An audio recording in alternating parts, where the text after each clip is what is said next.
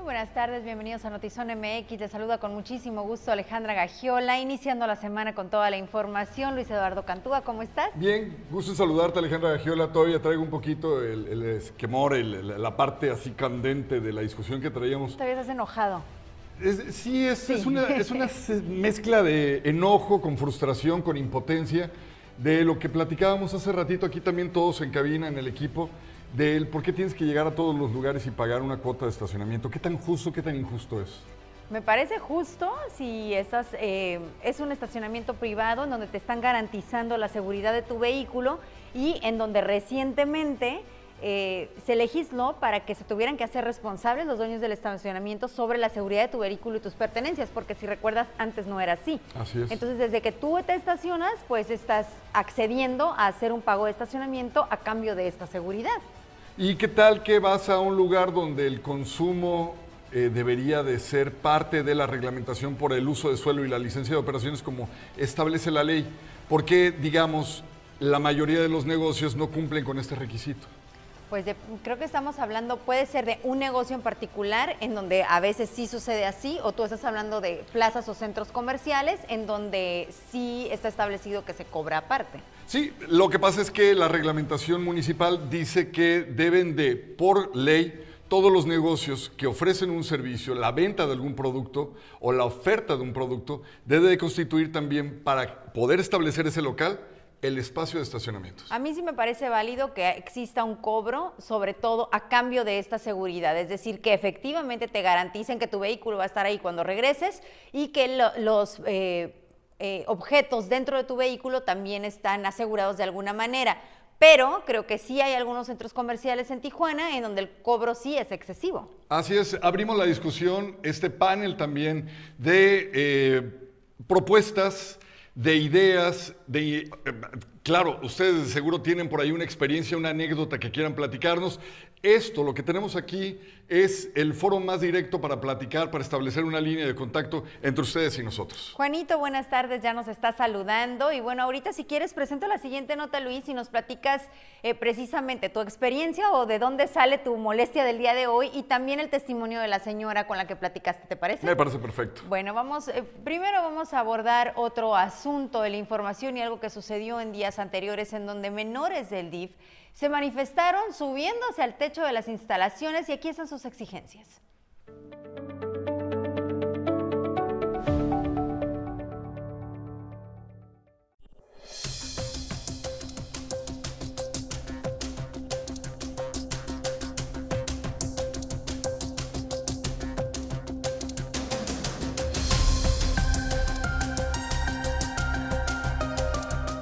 Fin de semana se evidenció la vulnerabilidad que viven alrededor de 2.000 menores que son acogidos por albergues temporales del DIF estatal y casas hogares. Fue el viernes por la noche cuando menores del albergue temporal DIF en Tijuana se amotinaron para denunciar supuestos malos tratos. La directora del DIF, Mónica Vázquez, señaló que están en mejores cuidados y los menores se encuentran a salvo. Y este, hace algunos meses platicábamos de que tendríamos albergues especializados. Te comparto que ya está operando en Tijuana un albergue para niños con, eh, con discapacidades y les estamos brindando pues mejor atención, eh, médicos especializados, enfermeros, y nos hace falta abrir, construir más espacios. Ya se iniciaron los trabajos gracias a un recurso que bajamos de DIC Nacional tras las protestas registradas por estos menores que denunciaban malos tratos, padres de familia y familiares de algunos de ellos en el albergue temporal del DIF en Tijuana acudieron al lugar para saber información. Sin embargo, algunos señalan que no se las han proporcionado y desconocen el estado emocional, pero también el estado de salud de los menores.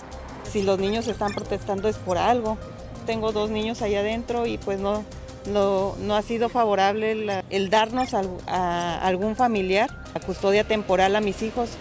Es que te sientes atado de manos cuando dicen que los niños por violencia familiar no están bien contigo y deciden recogerlos para ellos ponerlos en un lugar seguro. Y pues lo que ves es, totalmente alejado de, de, lo que vivían en tu casa. También el pasado domingo una niña de tan solo 7 años de nombre Adriana Cano Flores se encontraba en un refugio de casa hogar denominado el refugio bajo sus alas en la colonia Mariano Matamoros. Murió presuntamente por ahogamiento en la presa El Carrizo. Era una niña que había sido resguardada por el DIF estatal y desde febrero habitaba en la casa hogar por maltrato y omisión de cuidados.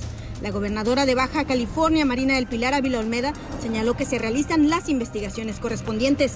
Las autoridades de fiscalía justamente quienes determinarán fue exactamente lo que ocurrió. Hasta este momento parece que fue lamentable en la administración estatal desconocen el número de menores que se encuentran bajo resguardo del DIF en albergues temporales de esa dependencia o en casas hogares. La realidad es que los menores están vulnerables por la omisión de cuidado de sus padres. Con imagen y edición de Jorge Madera informó para Notizona MX, Ana Lilia Ramírez.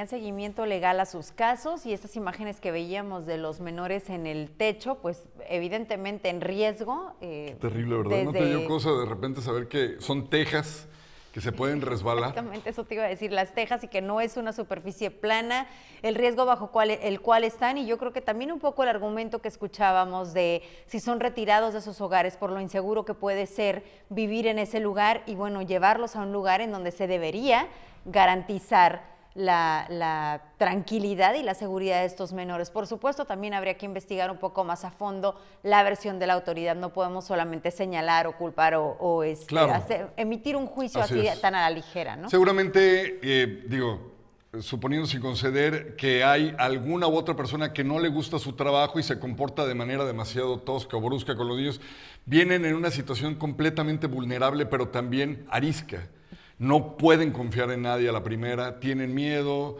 eh, de seguro han pasado por situaciones inenarrables en casa y que de repente se encuentren con una atmósfera igual o peor ante su percepción, pues los puede poner en esa idea de querer escapar a como de lugar. El caso de la niña localizada sin vida, ese sí, hasta las últimas consecuencias, un esclarecimiento puntual por parte de la Fiscalía, se compromete la gobernadora y nosotros nos comprometemos a dar seguimiento porque no se trata solamente de hacer declaraciones al aire, realmente amerita un seguimiento puntual y deslindar responsabilidades como este que esta menor se va cómo es que no la localizan y cómo es que cuando finalmente la localizan está muerta. Debe de haber una narrativa que en base a una investigación profesional pues deje pues muy bien esclarecidos los hechos. Y bueno, ahora sí platícanos, Luis. ¿Por qué llegaste tan molesto el día de hoy? ¿Por qué te hicieron enojar en el mercado Hidalgo? Una parte, una parte nada más. Eh, más adelante, lo que queremos es su opinión y la versión yo le voy a poner de lo que sucedió.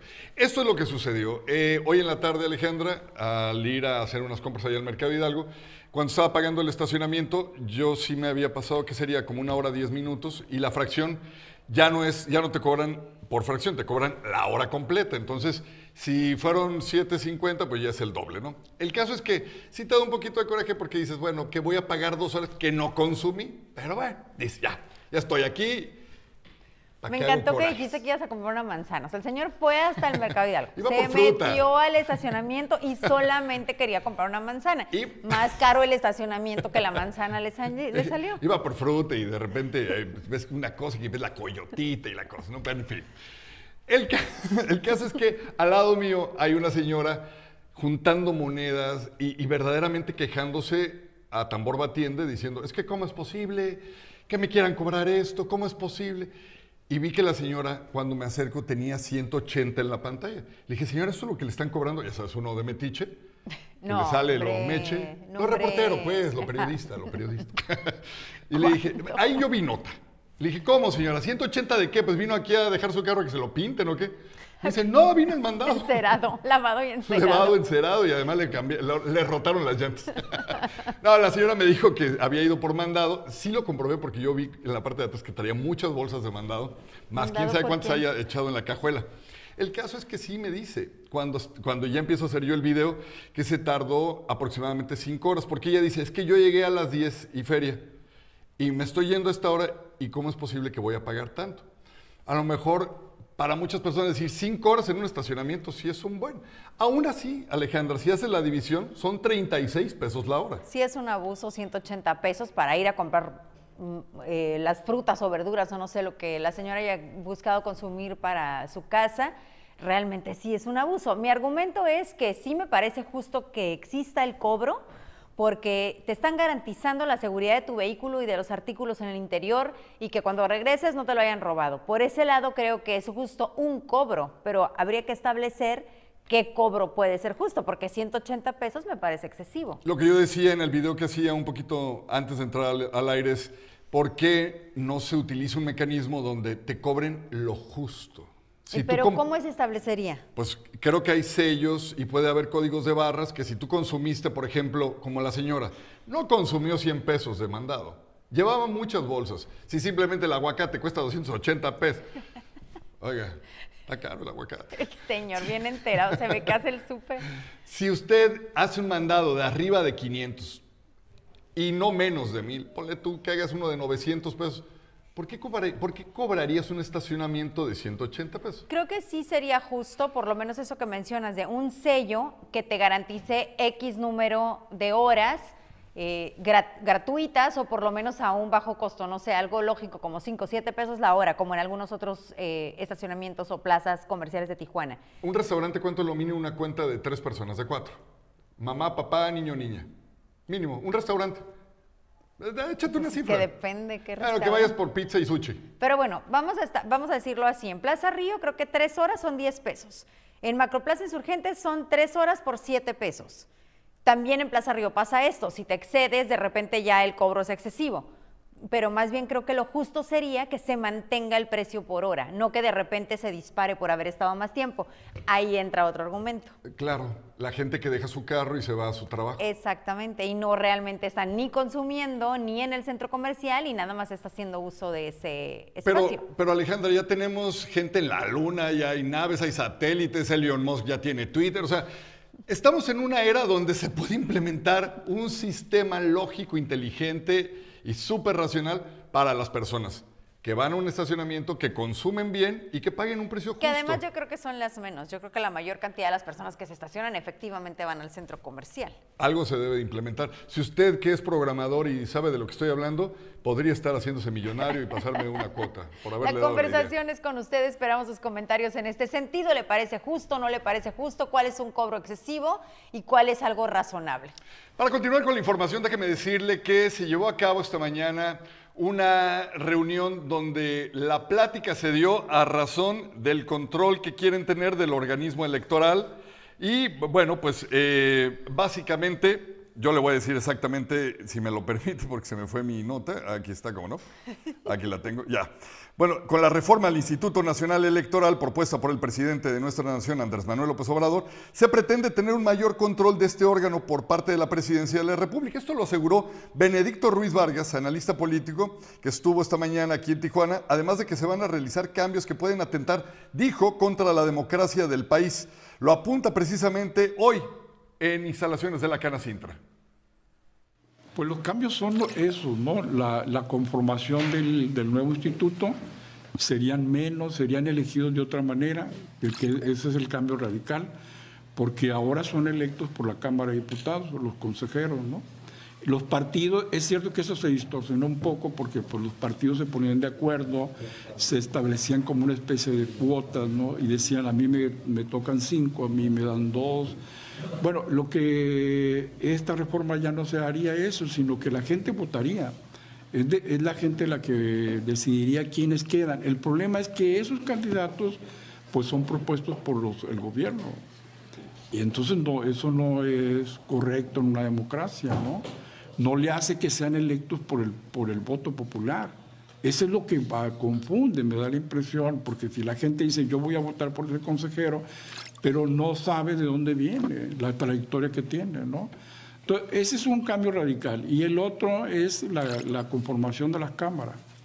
Las cámaras serían conformadas de otra manera, de una manera que tampoco favorece la pluralidad política, que es lo que yo creo que hay que recuperar, ¿no? Eh, volvería a dominar un solo partido, el Senado, la, la Cámara de Diputados, Eh, los órganos electorales también, que, que además los órganos electorales no son órganos que se deben elegir por voto popular, son organismos administrativos eh, que no deben ser electos de esa forma que se propone la, iniciativa del presidente. ¿no?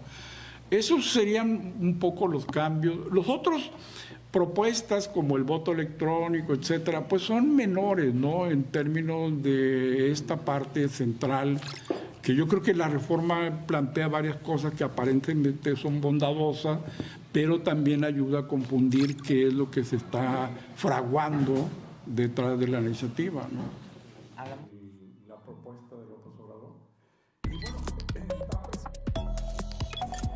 información en breve desde Notizón MX, el tercer y último informe de Dead North Veritas sobre el desplome de la línea 12 del metro de la Ciudad de México señala por primera vez fallas en las inspecciones y el mantenimiento como causas concurrentes en la tragedia y que llevaron a que la infraestructura siguiera funcionando cuando no estaba apta. El documento suma ese factor a los problemas de diseño, la construcción y la supervisión de la obra y asegura que de haberse atendido esos problemas se habría evitado el colapso del tramo elevado el 3 de mayo del 2021 que dejó 20 126 muertos y un centenar de heridos. Renunció Víctor Hernández Sandoval como director de los servicios de navegación del espacio aéreo mexicano luego de que la Asociación de Transporte Aéreo Internacional reportó al menos 17 incidentes operacionales relacionados con el sistema de advertencia de la proximidad con el terreno. El presidente minimizó los hechos en la mañanera y dijo que habrá una reunión para ordenar el espacio aéreo. México vacunará contra COVID-19 con medicamento adquirido en Cuba a niños de dos años en adelante en una primera etapa. Sumarán vacunas de otras farmacéuticas en una siguiente fase. Una vez que concluyan los trabajos de reconstrucción del puente Los Olivos en Tijuana, las obras se trasladarán al puente El Chaparral luego de presentar un desfasamiento de 14 centímetros, informó la Dirección de Protección Civil de Tijuana. Este daño no tiene relación con el pasado sismo. Y ahora, pare oreja, por favor, porque si usted está buscando muebles para su negocio o siempre está esperando esa gran expo en Guadalajara, ya ni pague el viaje, olvídese. Viene a Tijuana los días 13 al 15 de mayo. Va a estar en el Baja California Center y es una expo que tiene tres días que le van a permitir a usted encontrar el mejor diseño, el mejor color, lo más cómodo, lo más ad hoc a lo que está buscando. Tiene entrada gratuita, que eso es lo mejor son Expo Mueble Baja California. Y nada más, por favor, si le encargo, si quiere ir, haga su registro. El evento se llama Expo Mueble California.com. Así lo teclea en su computadora. Aparece la forma, regístrese y puede asistir del 13 al 15 de mayo aquí en Rosarito, bueno, entre Tijuana y Rosarito en la carretera de Cuota. Ahí la va a encontrar precisamente al Baja California Center. Hay un WhatsApp para que mande un mensajito 664-802-7781 o al 634-1024 Expo Mueble Baja California, chulada. En la capital del estado hoy se habló de la incidencia delictiva en Baja California, las cifras negras muy conocidas y la falta de voluntad política para resolverlo.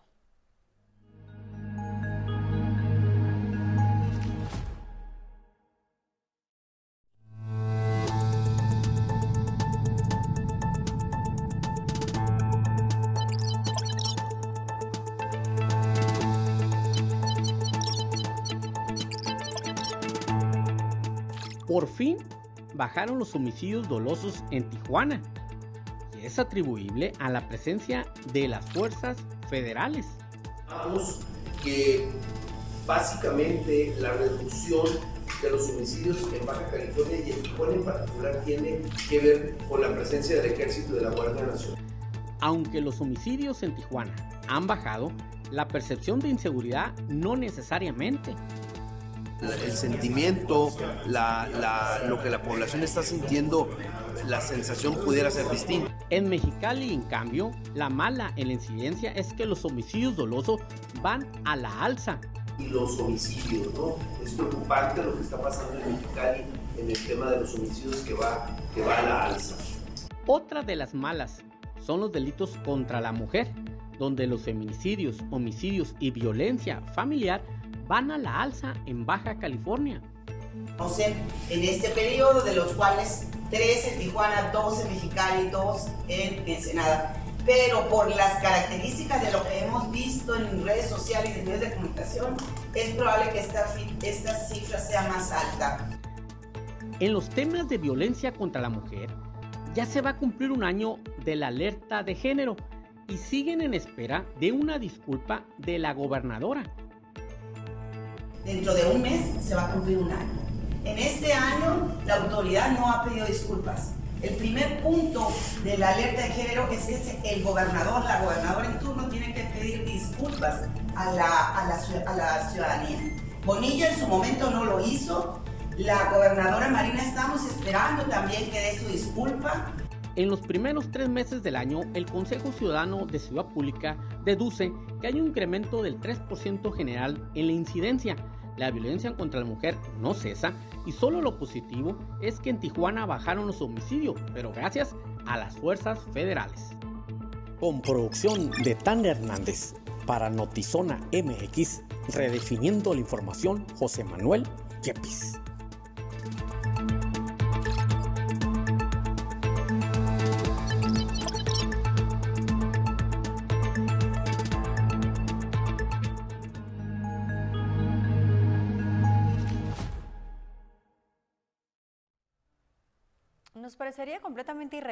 Si es gracias a las fuerzas federales, a las locales, a las estatales o a quien, quien venga a contribuir para que finalmente se logre la paz que estamos buscando y esta disminución en feminicidios, pero parece que no hay autoridad que lo logre y alguien me dijo alguna vez y le concedo toda la razón que percepción es realidad.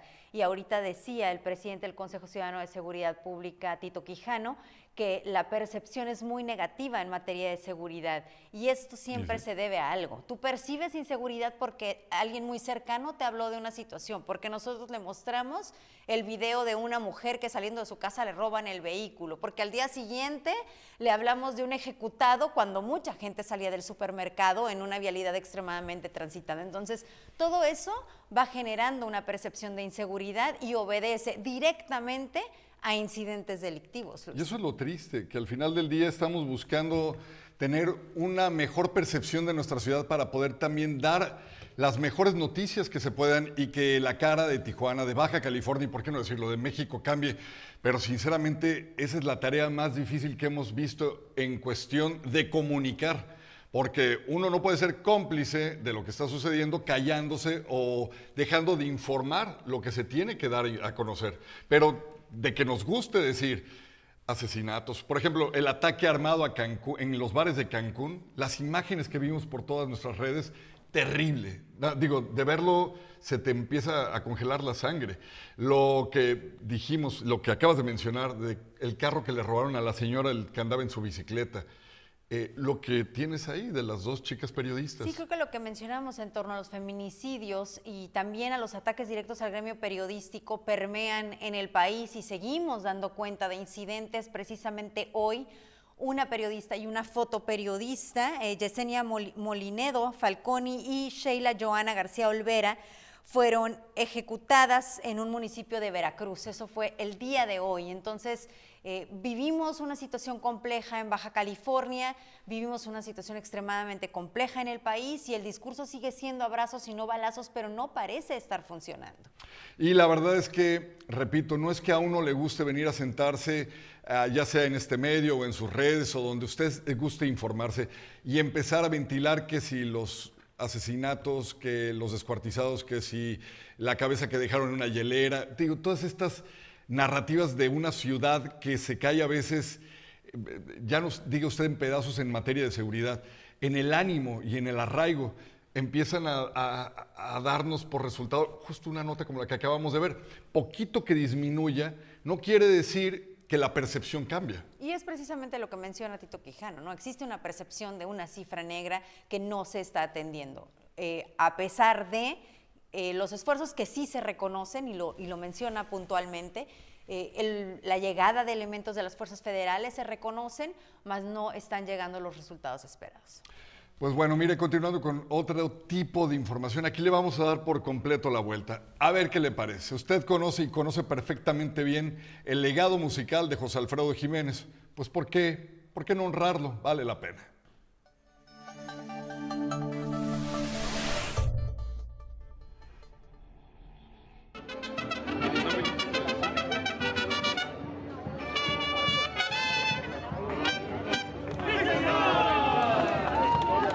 De semana se realizó la develación de placa conmemorativa en el escenario José Alfredo Jiménez en la Plaza Santa Cecilia, ubicada en la zona centro de la ciudad de Tijuana, en donde estuvo presente el nieto del legendario cantante Luis Alfredo Jiménez quien señaló su entusiasmo por colocar una parte de la memoria de su abuelo en la llamada Puerta de México y llevar a cabo un concierto en su memoria. Nos hicieron el favor de invitarnos hoy a develar la placa al escenario José Alfredo Jiménez, que es mi abuelo.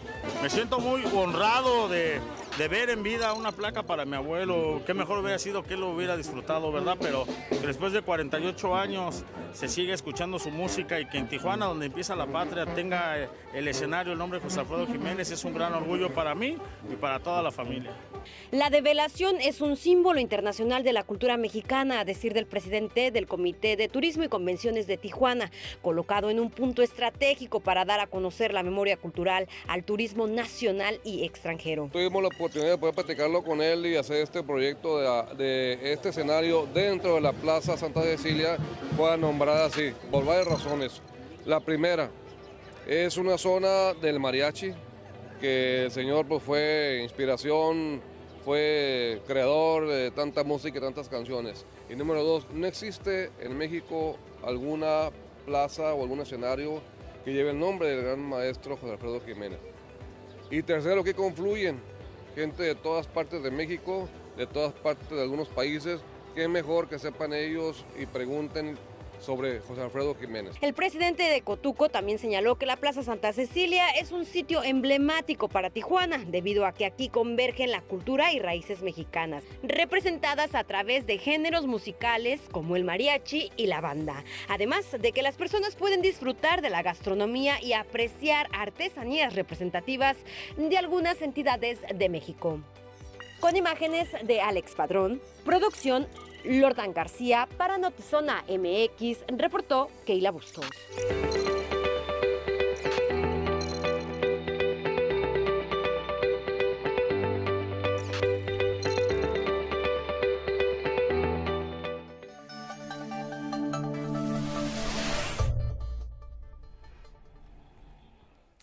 Siguiendo en una línea de buenas noticias, también dándole un giro a la información y, en torno a la generación de inversión que permea a todo México gracias al Aeropuerto Internacional de Tijuana, gracias a que llegó en algún punto el CBX y que esto fue noticia a nivel mundial porque los distintos destinos han sido beneficiados en el país. Y hoy a mediodía esto se extendió porque se inauguró el nuevo edificio del Aeropuerto Internacional, el cual aumentará un 83% el margen de atención a viajeros, requiere una inversión de más de 5 mil millones de pesos por la infraestructura y la tecnología que posee y estuvo ahí la gobernadora del estado para inaugurarlo oficialmente. No, pues nos da muchísimo gusto, la verdad es que eh, pues es un gran proyecto para el municipio de Tijuana y por supuesto también para Baja California y también para California. Eh, este aeropuerto pues brindará un, eh, la oportunidad de vuelos internacionales. Estamos ya trabajando en la Secretaría de Turismo justamente para traer eh, más vuelos internacionales, los de Asia, que ya, se ya contaba Tijuana y que a, a, partir de la pandemia pues se cancelaron, vamos por ellos y vamos por más vuelos. Eh, estamos trabajando también de la mano de la Secretaría de Gobernación para hacer algunas modificaciones eh, en la ley de migración que nos permita pues, tener eh, migración en tránsito. En esta zona está listo ese aeropuerto para, para ello. Creo que esto va a generar y detonar más el turismo, pero también el desarrollo de, económico, el crecimiento económico de Tijuana. Eh, es un, una terminal que recibe más de 30 mil visitantes, pasajeros eh, diarios y esto, bueno, pues sin duda nos habla de la importancia de Tijuana para, eh, pues para no solo México, sino para el mundo entero. No es un aeropuerto, el único aeropuerto del país que viaja a todos los destinos en, en, dentro de México y que bueno, que hoy también se expande a todo el mundo.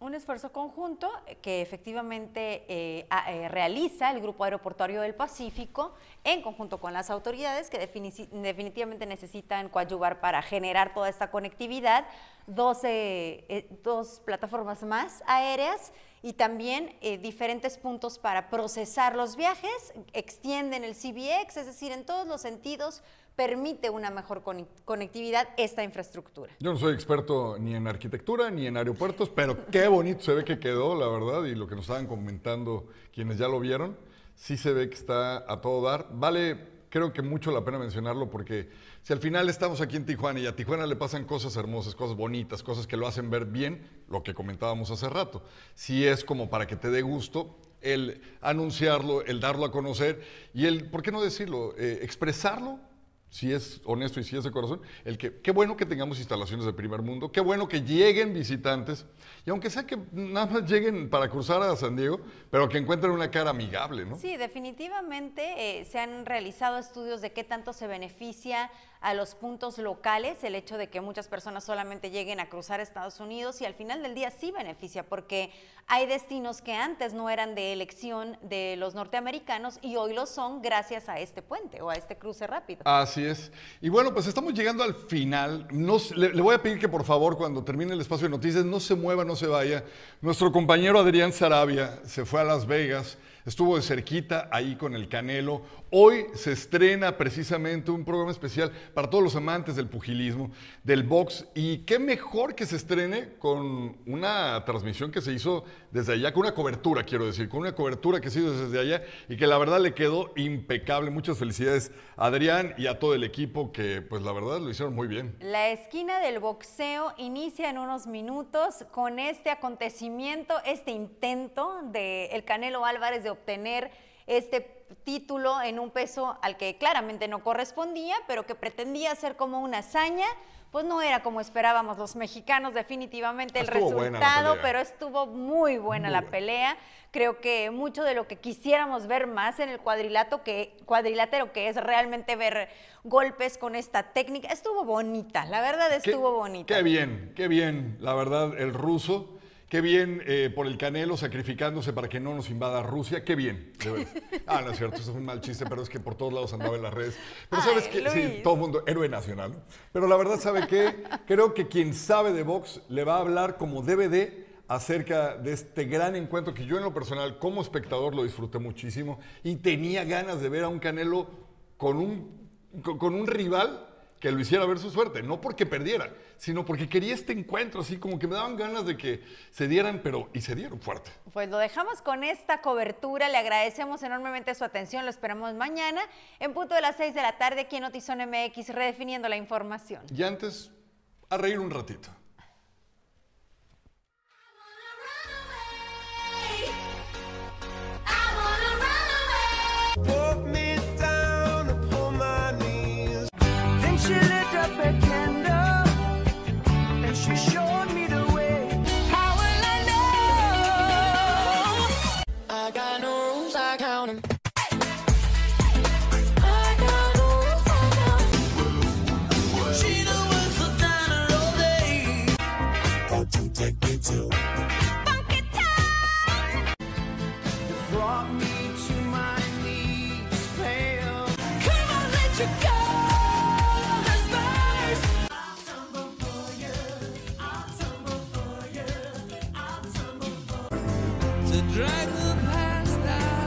Uh, she's a beast.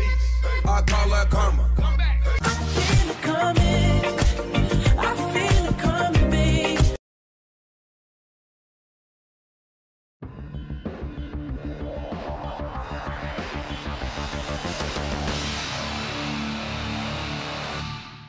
Bienvenidos a Zona Sport, la otra cara del deporte, un ángulo distinto de apreciar el mundo deportivo. Estuvimos en Las Vegas este sábado para la cobertura de Canelo Álvarez contra Dimitri Vivol.